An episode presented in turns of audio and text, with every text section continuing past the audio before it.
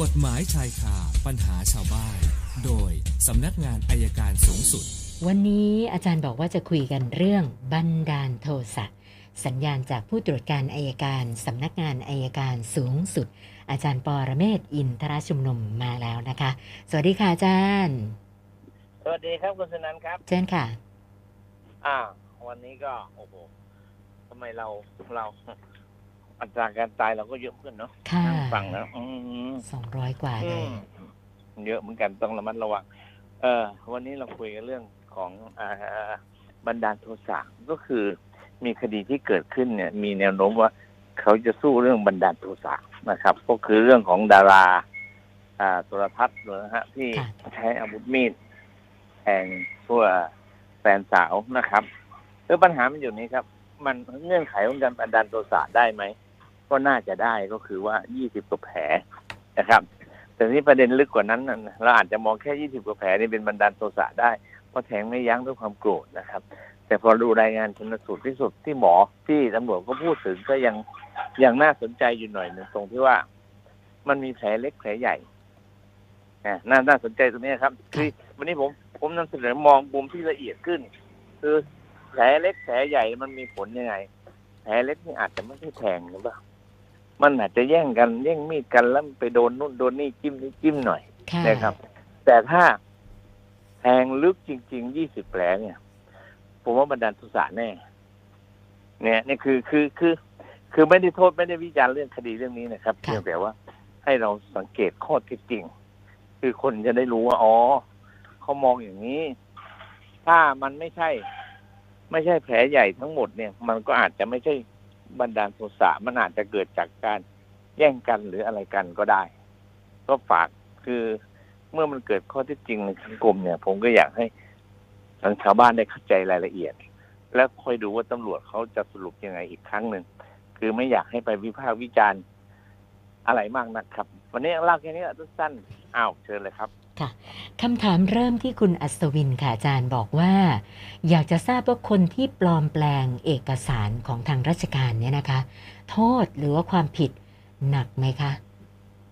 ก็หนักครับถ้าปลอมเอกสารมันต้องดูกับเอกสารธรรมดาหรือเอกสารสิทธิ์เอกสารสิทธิ์เช่นโฉนดหรือเอกสารสิทธิต่างๆใบขับขี่เนี่ยอาจจะหนักขึ้น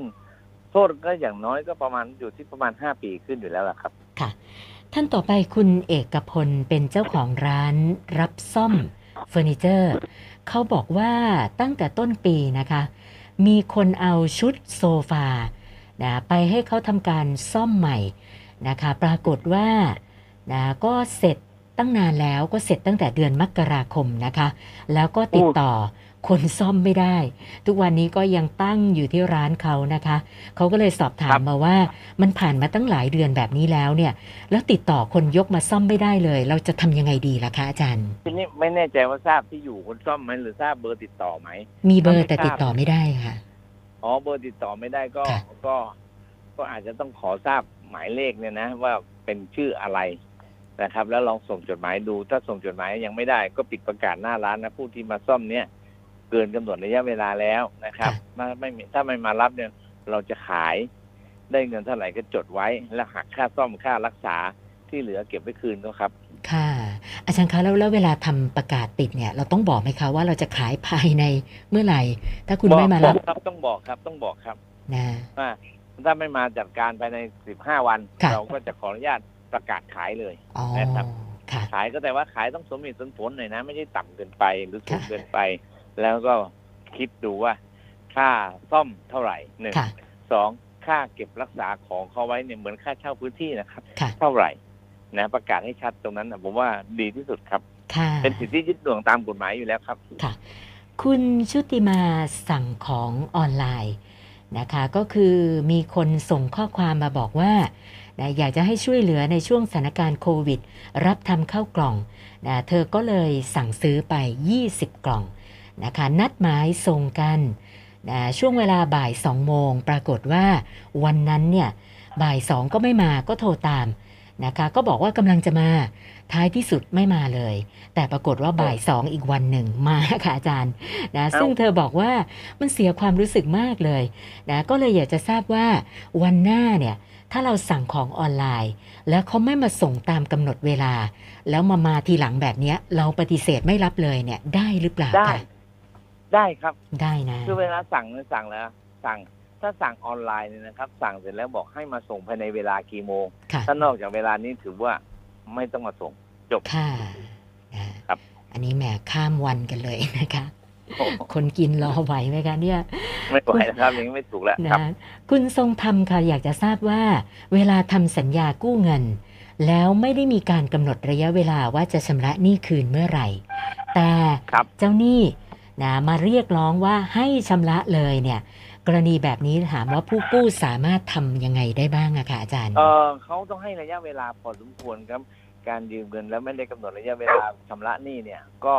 ต้องแจ้งล่วงหน้าพอสมควรอย่างน้อยเจ็ดวันสิบห้าวันนะครับ ไม่ใช่มาเก็บวันนี้แล้วจะเอาวันนี้มันเป็นไปไม่ได้ครับค่ะพอเขาบอกระยะเวลาเสร็จนั่นแหละถึงจะเป็นระยะเวลาของการชำระหนี้ครับค่ะ ท่านต่อไปคุณเอกอนันต์นะคะ ก่อนหน้านี้เนี่ยได้ช่วยเหลือคนคนหนึ่ง ในการฟ้องคดีแพ่งนะที่บอกว่าช่วยเหลือนี่คือออกค่าทนายให้อ่าโดยคนคนนั้นก็ครับรับปากว่า หลังจากชนะคดีเนี่ยได้รับเงินค่าเสียหายอะไรมาแล้วก็จะเอามาคืนให้เขา ปรากฏว่าก็ชนะคดี แต่ ไม่คืนเงินให้เขาเลยนะคะ ก็เลยสอบถามมาว่า เอกสารอะไรที่จะกู้ยืมก็ไม่มีเลย ให้กันแบบปากเปล่าด้วยความเชื่อใจเราจะทำยังไงดีล่ะคะฟ้องได้เลยครับ อันนี้ไม่ได้ไม่ได้บังคับอะไม่ได้กฎหมายไม่ได้บังคับว่าจะต้องมีสัญญาค่ะมันไม่ใช่เป็นการกู้ยืมบอกจะออกให้ก่อนไม่ไม่ออกให้ก่อน แล้วก็คดีนะครับ ก็ว่ากัน คือคนที่รับเงินเนี่ยก็คือตัวทนายใช่ไหมค่ะ นั่นแหละก็คือพยานครับ อ๋อค่ะ แล้วก็ท่านสุดท้ายคุณสุกัญญานะคะ บอกว่าเมื่อคืนมีขโมยขึ้นบ้านนะคะ ยังไม่ทันลัครักบข้าวของอะไรไปแต่ว่าอ่างัดมุงลวดประตูจะเข้ามานะคะ เขาก็เลยสอบถามว่ากรณีแบบนี้เนี่ย เราไปแจ้งความเลยได้หรือเปล่าคะอาจารย์ ได้ครับพยายามลักทรัพย์ในเวลากลางคืนโดยทำอันตรายสิ่งกีดกั้นสำหรับคุ้มครองทรัพย์ค่ะได้เลยครับพยายามก็ครึ่งหนึ่งครึ่งหนึ่งก็ ก็ก็น่าจะอยู่ที่สามปีครึ่งขึ้นครับ อ๋อค่ะนะถึงแม้จะเอาทรัพย์สินอะไรไปไม่ได้นี่พยายามก็ก็ครับมีความผิดแล้วนะคะ มีผิดแล้วครับ ค่ะค่ะ เมื่อวานนี้ค้างไว้ 977 วันนี้มาอีก 6 ก็เป็น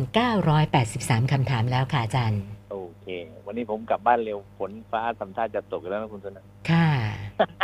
โอเค เอาไว้แค่นี้ก็เดี๋ยวสี่โมงให้คุยกันหลังใหม่ครับได้ค่ะ วันนี้ขอบคุณครับมากค่ะ สวัสดีค่ะ อาจารย์ปอระเมศวร์อินทระชุมนุมค่ะ กฎหมายชายคาปัญหาชาวบ้าน โดยสำนักงานอาย